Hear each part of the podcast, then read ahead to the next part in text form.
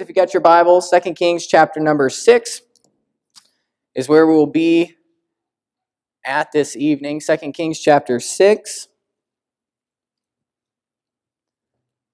I'll give you a chance to find it. We're going to start reading in verse number 8. Have you ever been having a great day or maybe a great week or a great month? Everything seems to be going right, and then something just blindsides you right out of nowhere. So, uh, a couple weeks ago, Heather and I we were gearing up to go to her sister's graduation. Cayman Lytle was actually graduating as well from Crown College, and so we were going to go up there. And for for me, I wasn't so much as looking forward to the graduation. It's big, it's long. I think it's about two and a half hours, all for like 30 seconds when they get their name called and then they, it's over. It's a big one. But I was looking forward to really just uh, the little mini vacation that it was going to be and get and I, we have some friends up there and you know we did some uh, mountain biking and different things so leading up to that you know just super excited to go the morning of heather doesn't know i'm telling the story the morning of i wake up hearing heather in the bathroom with the door closed vomiting profusely now, I'm not very old, but I do know what it means when, you know, a woman throws up in the morning, okay? And I'm thinking, here we go again, number two's on the way. I'm not saying that that's a bad thing, but you know what? Hey, it just wasn't really what I was, you know, expecting. So I go in there, so I go in the bathroom, you know, because I'm such a loving husband and I just care about how she feels, and I just ask, you know, do you think you have morning sickness? And thankfully, she said no. She said it feels different. I don't know how it feels different, but I guess you women that have had children know, you know, the difference. And so, wow, I mean, I woke up quick when I heard that. And so I settled back down, but still, she was sick. And she was sick to her stomach, and we're thinking, okay, it's possible we may not even be able to go. You know, we've been looking forward to this thing, and out of nowhere, we just get blindsided by it. We get on the plane, we end up going. No later than the next day, Mason goes and he breaks out in a rash from literally his top of his head to the bottom of his feet, completely covered. Some of you had seen the pictures of it. Um, so we called up our family doctor, Miss uh, Jama Gillespie. I've learned to call her instead of the real doctor because she tells you the truth. I'm just going to start sending my money to her too as well. And so we call her up, you know, thinking, oh my goodness, we're out of the state. You know, our our doctor isn't there. And so we thought we were going to have to take him in. You know, it's going to be three, four hours in the waiting room waiting, a big long. Turned out it was uh, roseola. I think that's how you pronounce it, right? Yep, that's what it was. And it just goes away after a few days. It's not itchy. You know, there's no really medication. It's just a virus. And so on top of Heather being sick, and for the for three or four days, she was just almost just bedridden, couldn't do anything because she was so sick. It turned out after going to the doctors twice for her while we were on vacation, uh, it turned out it was just a virus, and she just had to wait it out. And sure enough, she got better. But you know what? We were all hyped up and we were excited, and you know, times I would say were good, not a cloud in the sky, and then out of nowhere, just something whacks you. And that's kind of what was happening in this story. Israel was going through, uh, you know, a, a, good time. They weren't having uh, very many problems. And then out of nowhere, um, Elisha and this servant, they something comes and it kind of blindsides them out of nowhere. We're going to read about that uh, today, uh, starting in verse number eight. If you get your Bible, Second Kings six, it says, "Then the king of Israel, uh, I'm sorry, then the king of Syria warned against Israel and took counsel with his servants, saying." In such and such a place shall be my camp. And the man of God sent unto the king, saying, Beware that thou pass not such a place, for thither the Syrians are come down. And the king of Israel sent to the place which the man of God told him and warned him of, and saved himself there not once, not twice. Therefore the heart of the king of Syria was sore troubled for this thing, and he called his servants and said unto them, Will ye not show me which of us is for the king of Israel?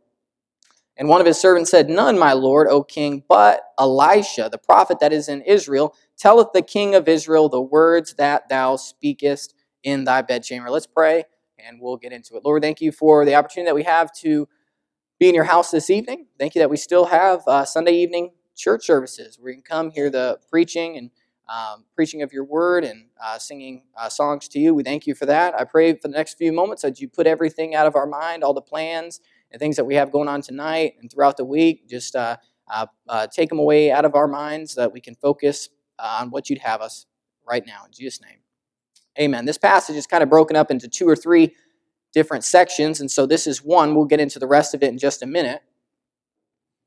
But the story starts out with the king of Syria making war, uh, or really just making raids against Israel. We're not really sure. It doesn't actually say uh, why he was doing it.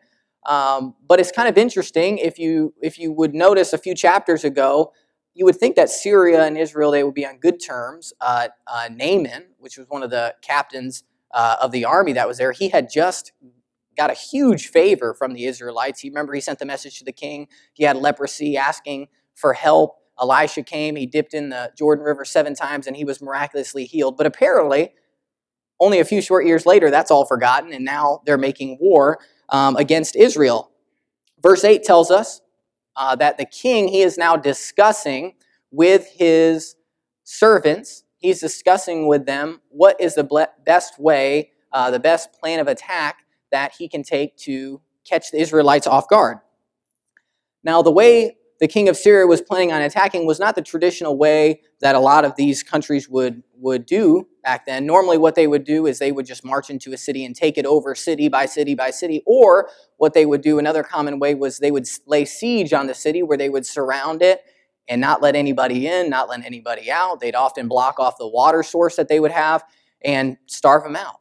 But they took a little bit different of an approach here they would go and they would just set up where they felt like the Israelites would be coming by, maybe the army would be coming by, the king would be coming by, and they were waiting for him to pass by certain spots, and then they would jump out and basically ambush them and take them over. Um, and verse 9 tells us, if you look at it, the man of God, at this time it would have been Elisha, he was supernaturally informed of God about what the plan of attack was going to be, the exact place, the exact time, everything. Elisha then sent messengers over to the king, which would have been Jehoram at the time uh, in Israel. And of course, Jehoram sent spies over to see if it was true. And of course, every single time that Elisha said they would be somewhere, they were. And miraculously, they were saved. Verse 10 also tells us it gives us really the impression that this was not just a one time thing, this was not just two times. It gives us the impression that it was many times, and he saved himself, therefore, not once, not twice, maybe three, four, five, six times, who knows how many. But at this point, the king of Syria, he was getting a little bit weary. He was getting upset that none of his plans were working, and he figured out that it must be one of his own people that is now ratting him out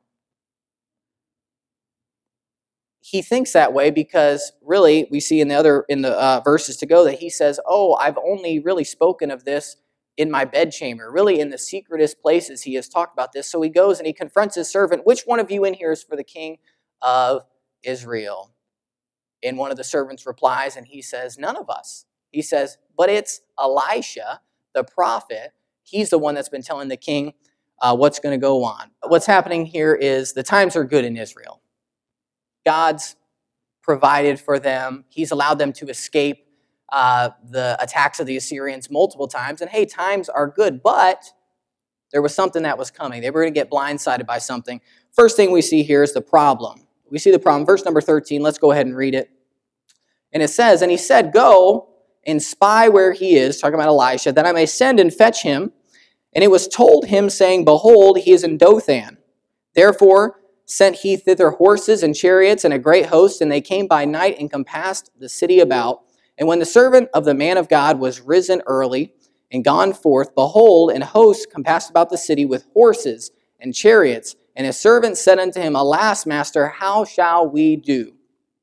After the king heard it was Elijah foiling his, foiling his plans, he went and he sent out what seems to be a massive group of people a massive group of soldiers with horses, chariots, footmen to go and capture Elisha. I'm not sure why. Maybe he wanted to imprison him. Maybe he thought that Elisha was some kind of like a magic genie that could do whatever he wanted to. Who knows? But he sent out to capture him. The following morning, the servant, which uh, he was a young servant, he rose up early and he went out to find that the entire city was surrounded by enemy soldiers.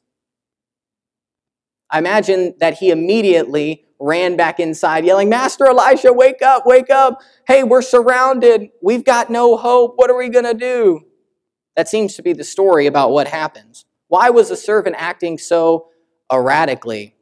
Well, he was caught off guard. You know, sometimes in our lives, God just throws something in, throws something uh, to blindside us that just catches us catches us off guard. We think everything's fine. Everything's any anybody who's lived any amount of time knows that sometimes God just throws something that comes at you and just catches you off guard. That's what was happening here. He was also they, he was facing impossible circumstances. He come in the way he was the way the Bible really describes what he said, what shall we do? It was not like a competent, okay, what are we going to do? Am I going to get my gun and you're going to get yours and we're going to go out there and we're just going to shoot it out? Oh, are we going to be able to slip out the back? No. It seems that he was just saying, What in the world are we going to do? There is no hope whatsoever. There's nothing we can do. We're going to get taken captive by this enemy. We may become slaves. They may even go and they may even kill us. We had a good run, but it's all over now. Seems to be what he's facing the impossible circumstances. He was desperate. He saw that there was no light at the end of the tunnel. He was not really focused on the hope that they had in God. He was really just focused on the circumstances that were right in front of him in the opposition. Have you ever felt that way? Has something ever come into your life and you felt like it was impossible, like the circumstances were impossible, like there's no way that you're possibly going to make it through? It happens. I remember when I was leaving for Bible college, this was real encouraging. leaving for Bible college, you have no idea what to expect. You know the location of it. You that's about all you know for the most part. I'm loading up my car, and my parents my parents come and they say, "I don't we don't think we don't think you should go." We've been planning this thing for, you know, a few months now.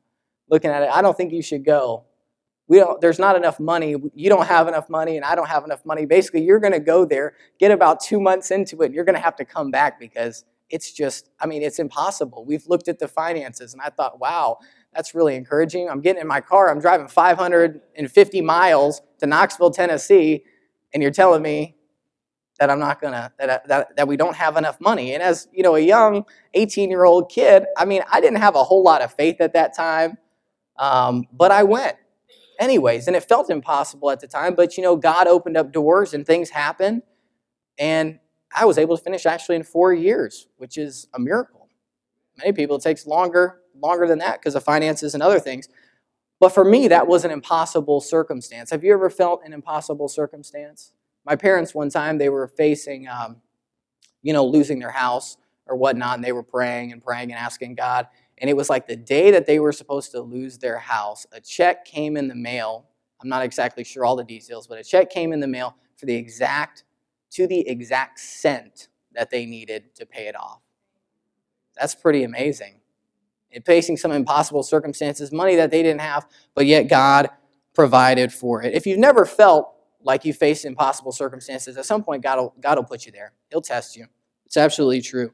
After he was caught off guard and after he looked and saw that the circumstances were impossible, fear took over. Isn't fear the natural reaction? We know he feared because in the next verse, we haven't read it yet, but Elisha commands him, he says, Fear not.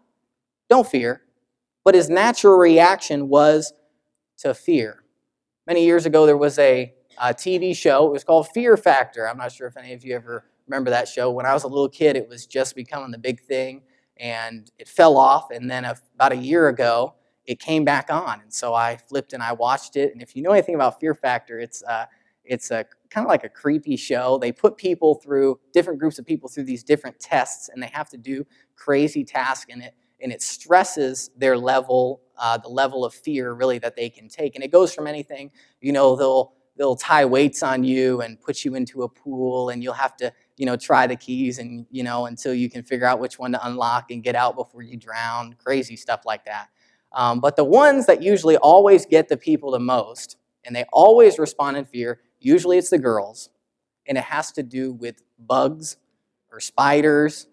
And it's interesting almost every time this one in particular that i'm talking about um, some they had to find the locks again to unlock something and they pulled back the cover and there was you know a clear box filled with these snakes that were all coiled up and underneath the snakes were the keys crazy absolutely and so you know the girls you it's it's the way you win it and i guess you get the prize money is the fastest team to complete it wins and so they run over there and they start the guys start pulling off the snakes, grabbing the keys, and the girls, they go over and they don't do anything.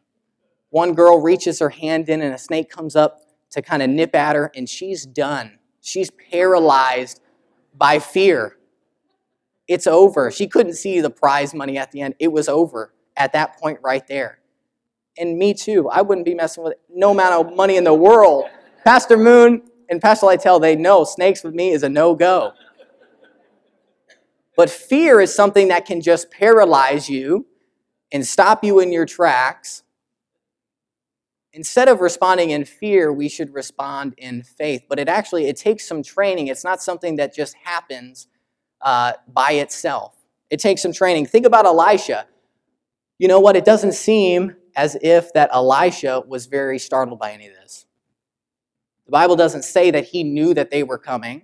I assume that he didn't know, that they just showed up. But think about the things that Elisha had seen in his life. Think about the miracles when he was working underneath uh, Elijah, the things that he had seen. Right before Elijah, Elijah died, he saw Elijah take his mantle, uh, smack the waters, and they parted and they walked over on dry ground. Immediately after that, he saw a chariot come swoop down and take Elijah back to heaven. He then takes Elisha's mantle, goes back, smacks the water, the waters part. After that, he goes over and he meets a woman who has a big debt.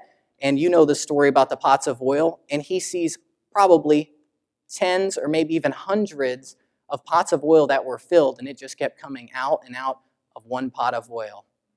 Another thing that he had seen before this story right here, he had seen an old couple, the Shulamite couple, who was too old to have children. But yet he saw them a year later after he met with them, have children. Years later after that, that same boy died. And you know what? Elijah, Elisha, I'm sorry, raised that boy back to life. Naaman, as we talked about earlier, he saw Naaman, his leprosy healed. And actually, right in the few verses before we started reading in verse number eight, he had just witnessed an axe head floating on water. He had seen a whole lot of stuff. I feel like that his faith was very strong at this part. And that's, to me, why the young boy responded in fear, but yet Elisha seemed cool, cool as a cucumber, because he knew what God could do. He knew the power that God had. How about you? When a circumstance comes into your life and it just kind of throws you off guard, throws you off balance, you look at the circumstances and they're impossible, do you respond in fear or do you respond in faith? Many of us in here, we've seen God work many times that at this point in our Christian life, we shouldn't be focusing on fear at all, no matter how big the circumstances must be. No doubt this was a t- tough situation. It was an impossible situation, but we're not going to stop there.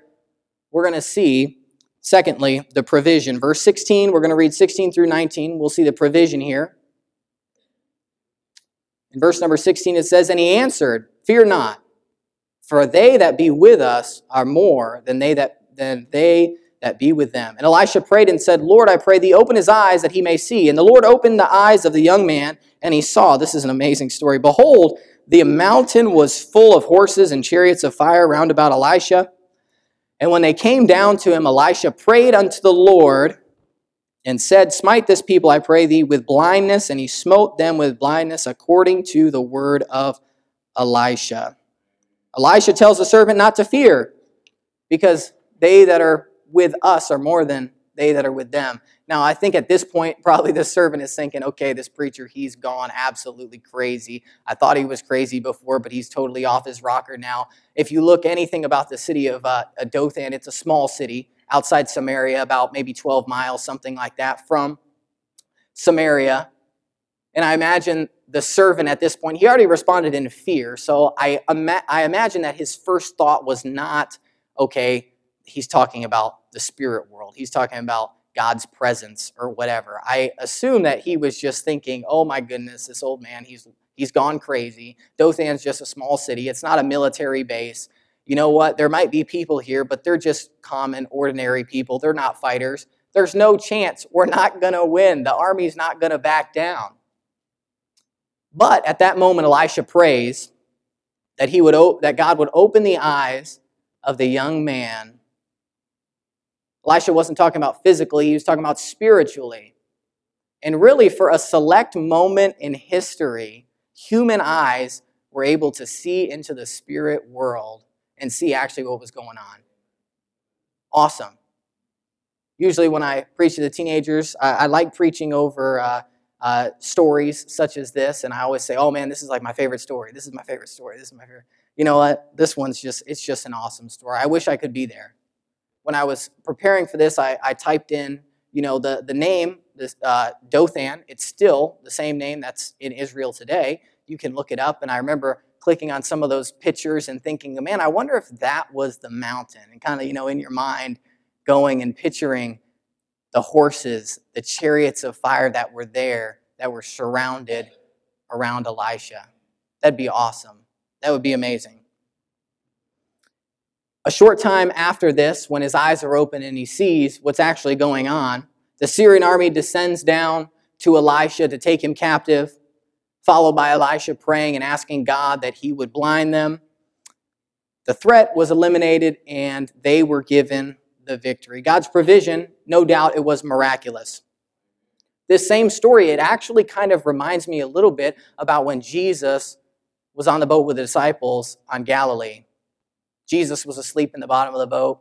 The disciples were, were up, you know, on the deck, and they were fishermen, some of them. They knew how bad the storm was. The storm came up, and they were afraid for their lives. They come running down, waking Jesus up. Help us, help us, we're going to die, we're going to die. And Jesus, I imagine he just gets up calm, goes out there, and we've all seen the different pictures about how he just maybe, who knows, spreads his arms and says, Peace be still. And he looks over at his disciples and, Oh, ye of little faith. Anybody who studied the Old Testament, especially uh, Second Kings, they know Elisha is, is a type or a picture, we would say, of Christ. And this story exactly symbolizes really almost the same thing that happened over there a problem arose. The young servant went, just like those disciples did, went over there, probably woke up Elisha, shaking him, Get up, get up, get out of bed. It's all over. And Elisha goes out there. He says, You fool, open your eyes. See what God's doing. That's what was going on. What's a miracle? Well, here's a definition a miracle, a surprising and welcoming event that is not explicable by natural or scientific laws and there and is therefore considered to be a work of divine agency. Have you ever experienced a miracle? Yeah? Some of you say here, well, you know what? I've never seen anything like that before. I've never seen the Red Sea part. You say, I've never seen somebody physically raised from the dead. But you know, really, a bigger miracle than all those things that Elijah was facing was the salvation of just one soul. Absolute miracle. It's an absolute miracle that at, a, at the age of 18, after rejecting the gospel, hundreds, I tallied it up one time, it was almost in the thousands about how many times I had the opportunity to respond to the gospel from by, from going to church, from chapel, and it was in it was almost I think it was in the thousands about how many opportunities I had. But it was an absolute miracle that God one more time convicted me and at that moment, when I simply put my faith in trust in Jesus Christ, repented of my sins, and He miraculously saved me. Wow, that's a miracle. Absolutely. It's not something that could be measured scientifically. There's no way to explain it. We can't look at the laws of science and try to figure it out. No, it's a miracle. And the same thing is true for you or anybody who has put their faith and trust in Jesus Christ. Not only was it miraculous, but it was supernatural. I like to imagine that when that Syrian army was coming down and coming down to take Eli- uh, Elisha, they had no clue, absolutely no clue what was going on. They had no clue that maybe feet from them, God's angels were ready to just rip them to pieces. Just at any given command, they were ready to go down there.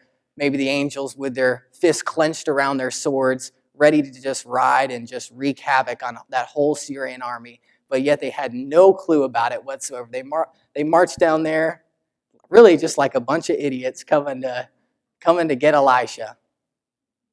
Crazy thing is, and I was kind of disappointed when you know when you read this, you're like, man, I wish God would have just said, get him.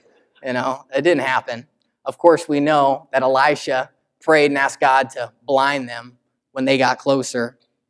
Um, and that's the way that it happened. But I think about this supernaturally. You know, through eyes of faith, we as believers, we are able to see the supernatural. I'm not talking about being able to see, oh, there's an angel over here and, you know, demon forces over here. No, but I'm talking about we're supernaturally able to understand what's going on in the world and when we're faced with different situations. The unsaved people, they can't figure out why we would give our lives for the gospel. They don't understand why we go out door to door and share the gospel. They can't see the supernatural. They don't understand it. No one can understand why anybody would take out their checkbook and write something for missions or put money in the offering plate for the church. Why would you do that? Nobody can understand why missionaries like this family right here would go and really risk their lives not knowing what to expect, and they've thought about all that. Going over to Kenya to share the gospel. It doesn't make sense, but for us that have experienced the miracle of God, the supernatural is no problem. But these Syrian armies, they had no idea what was going on. He was also at the last moment. Think about the fact that they didn't really get delivered from the Syrian army until they got all the way close. Elisha then commands that they would be blinded if I was in this situation, I would just be, like I said before, just waiting for God to unleash the angels upon them. But that didn't happen. God had a different way about it, and they were blinded. And sometimes, really, it wasn't until the last moment. And sometimes God kind of allows our feet to be dangled over the fire a little bit before we get delivered. Even though we know that God's in control of everything, even though we know, like this young servant, he looked up and he could see the angels of God and the chariots of fire and the horses that were all around him. He knew that God was in control, but even after he knew, God didn't deliver him right away. It wasn't until, hey, that army got closer and closer and closer, and it wasn't until right about when they were confronted that they were delivered from the enemy. Think about whenever I go and come up here and do my Bible verses. A few months back, I was doing one and I stumbled up and I lost my place and I kind of paused for a second and I just went completely brain dead. At that moment, Pastor Moon and Pastor Lytell, luckily they knew the verse and they just gave me the word and uh, helped me out. And I told him afterwards, I said, Man, you guys are so nice. I said, If it was me, I would have let me suffer up there a little bit longer. let me just, you know, dangle over the fire a little bit. For whatever reason, we're not always sure why. Sometimes God allows us to just be dangled over the fire a little bit. He turns the heat up. He doesn't always deliver us right away. And I'm not preaching today either health and wealth Christianity. I'm not preaching that. I mean, how can we think about people like Stephen, who was stoned to death for his faith? We hear about stories Shadrach, Meshach, and Abednego. Oh, yes, yay, they were delivered, which is true. We hear about Paul many times. Yes, he was delivered. But you know, of course, we don't always know. What about John the Baptist, who was beheaded?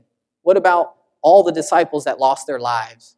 What about John, people like John Wycliffe, who gave their life translating the Bible. You have people like Jim Elliot who went on the mission field, but he died really before he could establish the gospel really in that area. And some of those things we look at and we can't really understand why. And we almost think like, okay, well, I believe in God, and so God's going to deliver me all the time from everything. Oh, like I'm sick, God's going to deliver me from this sickness. That's not always the case. Why? We, God's ways are not our ways. We don't always understand why. Sometimes he doesn't allow us to be delivered from it. In this case, he did. But in every situation, number three, God has a purpose. The first thing we saw was a problem. The second thing we saw was a provision. The third thing is a purpose. Why did all this happen?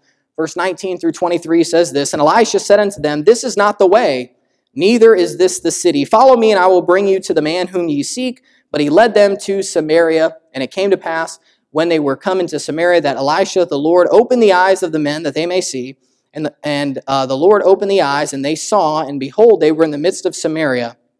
And the king of Israel said, uh, said unto Elisha when he saw them, My father, shall I smite them? Shall I smite them?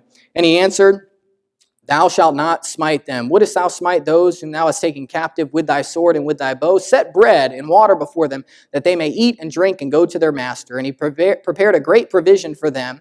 And when they had eaten and drinking, eaten and drunk, he sent them he sent them away, and they went to their master. And here's the last part. So they so the bands of Syria came no more into the land of Israel. After Elisha, through God's power, blinding those men, they were able to follow him. Some some Bible scholars, uh, you know, they think that it wasn't an actual blindness. You know, they they think it was maybe some sort of, uh, you know, Obi Wan Kenobi Jedi mind trick. These are not the droids you are looking for. Something like that. If you've seen, you know what I'm talking about. That it was just some sort of mental delusion that he had. And whether really, it doesn't matter necessarily whether it really was a mental delusion or they were actually physically blinded. They were brought and they followed Elisha not knowing where they were going, to Samaria, which was not far away. They opened their eyes. God opens their eyes. They're in the midst of this city. And of course, at that moment, you think the tables have turned. You came down here to get Elisha, but now you are the ones that are in trouble. The king asked, Should I put him to death? Can I do it? That was a normal thing to do in that day, but that's not what happened. Elisha goes and he says, No. He says, Get bread and water and set it before him. The Bible actually says that they prepared a great provision for them. And they set up a great feast for the enemy. Who does that? So that they could eat and drink and go back to their master. Interesting enough. What was God's purpose in all this? God had a purpose that He would allow those people to go through that faith shaking situation. Really, He has a purpose for you and I whenever we go through any faith shaking situation. One reason that I think this story happened here, God allowed it to happen so he could reveal his power. Think about this. All the other times we read at the beginning of this, this whole message, we read at the beginning about how God had delivered the Israelites multiple times. Not once, not twice, but it seems like many times they were delivered. Why did God not just allow that to continue to happen? Why did God allow this situation right here? He could have just easily told Elisha in advance that, hey, these people are coming, get out. And you know what? They would have never been confronted with them, and it could have went on just fine. But you know, for some reason, God divinely appointed that meeting. Think about all the times that God spared you. Think about the times when you're driving down 41 and some crazy old person almost hits you. It happens all the time. It absolutely does. or the texting and drivers, those two, those ones. But think about all the times we've been spared. I wish we could see how many diseases that we've come in contact with over the years that we haven't contracted. And then whenever something bad happens, we get in a, a terrible car accident, or maybe we come down with a terrible disease, we think, why is God doing this to me? and we think that God has never even thought about it before, He has no idea what's going on, or that He has no purpose in it whatsoever. How many times has He allowed us not to face some things? So when things do come into our life, we can look at it and say, wow, God must have a purpose for this. But we can't do that when fear is our natural reaction. It revealed God's power to the young boy who, it seems like at that moment, hadn't experienced a whole lot of faith, but he was able to see the power of God. It strengthened the faith of Elisha. We talked earlier about how all Elisha, all the things that he had seen, that simply just added to his faith. You might be sitting here and say, "Oh, you know, God, I've had a lifelong, you know, uh, Christian faith. I've done what's right, but why am I facing this at the end?" Well, maybe God's just putting another thing that you can say, "Well, I know God's there. I know He cares about me. I know He's got a purpose in it." We also see that it allowed these people to show the kindness uh, to the enemy no nation would have done that. allowed them to go back. Maybe God's brought some tough times into your life simply so that you can show God's love and kindness to others. I'm going to close with this last uh, story. Uh, of a few months ago, there was a, a terrible thing that happened.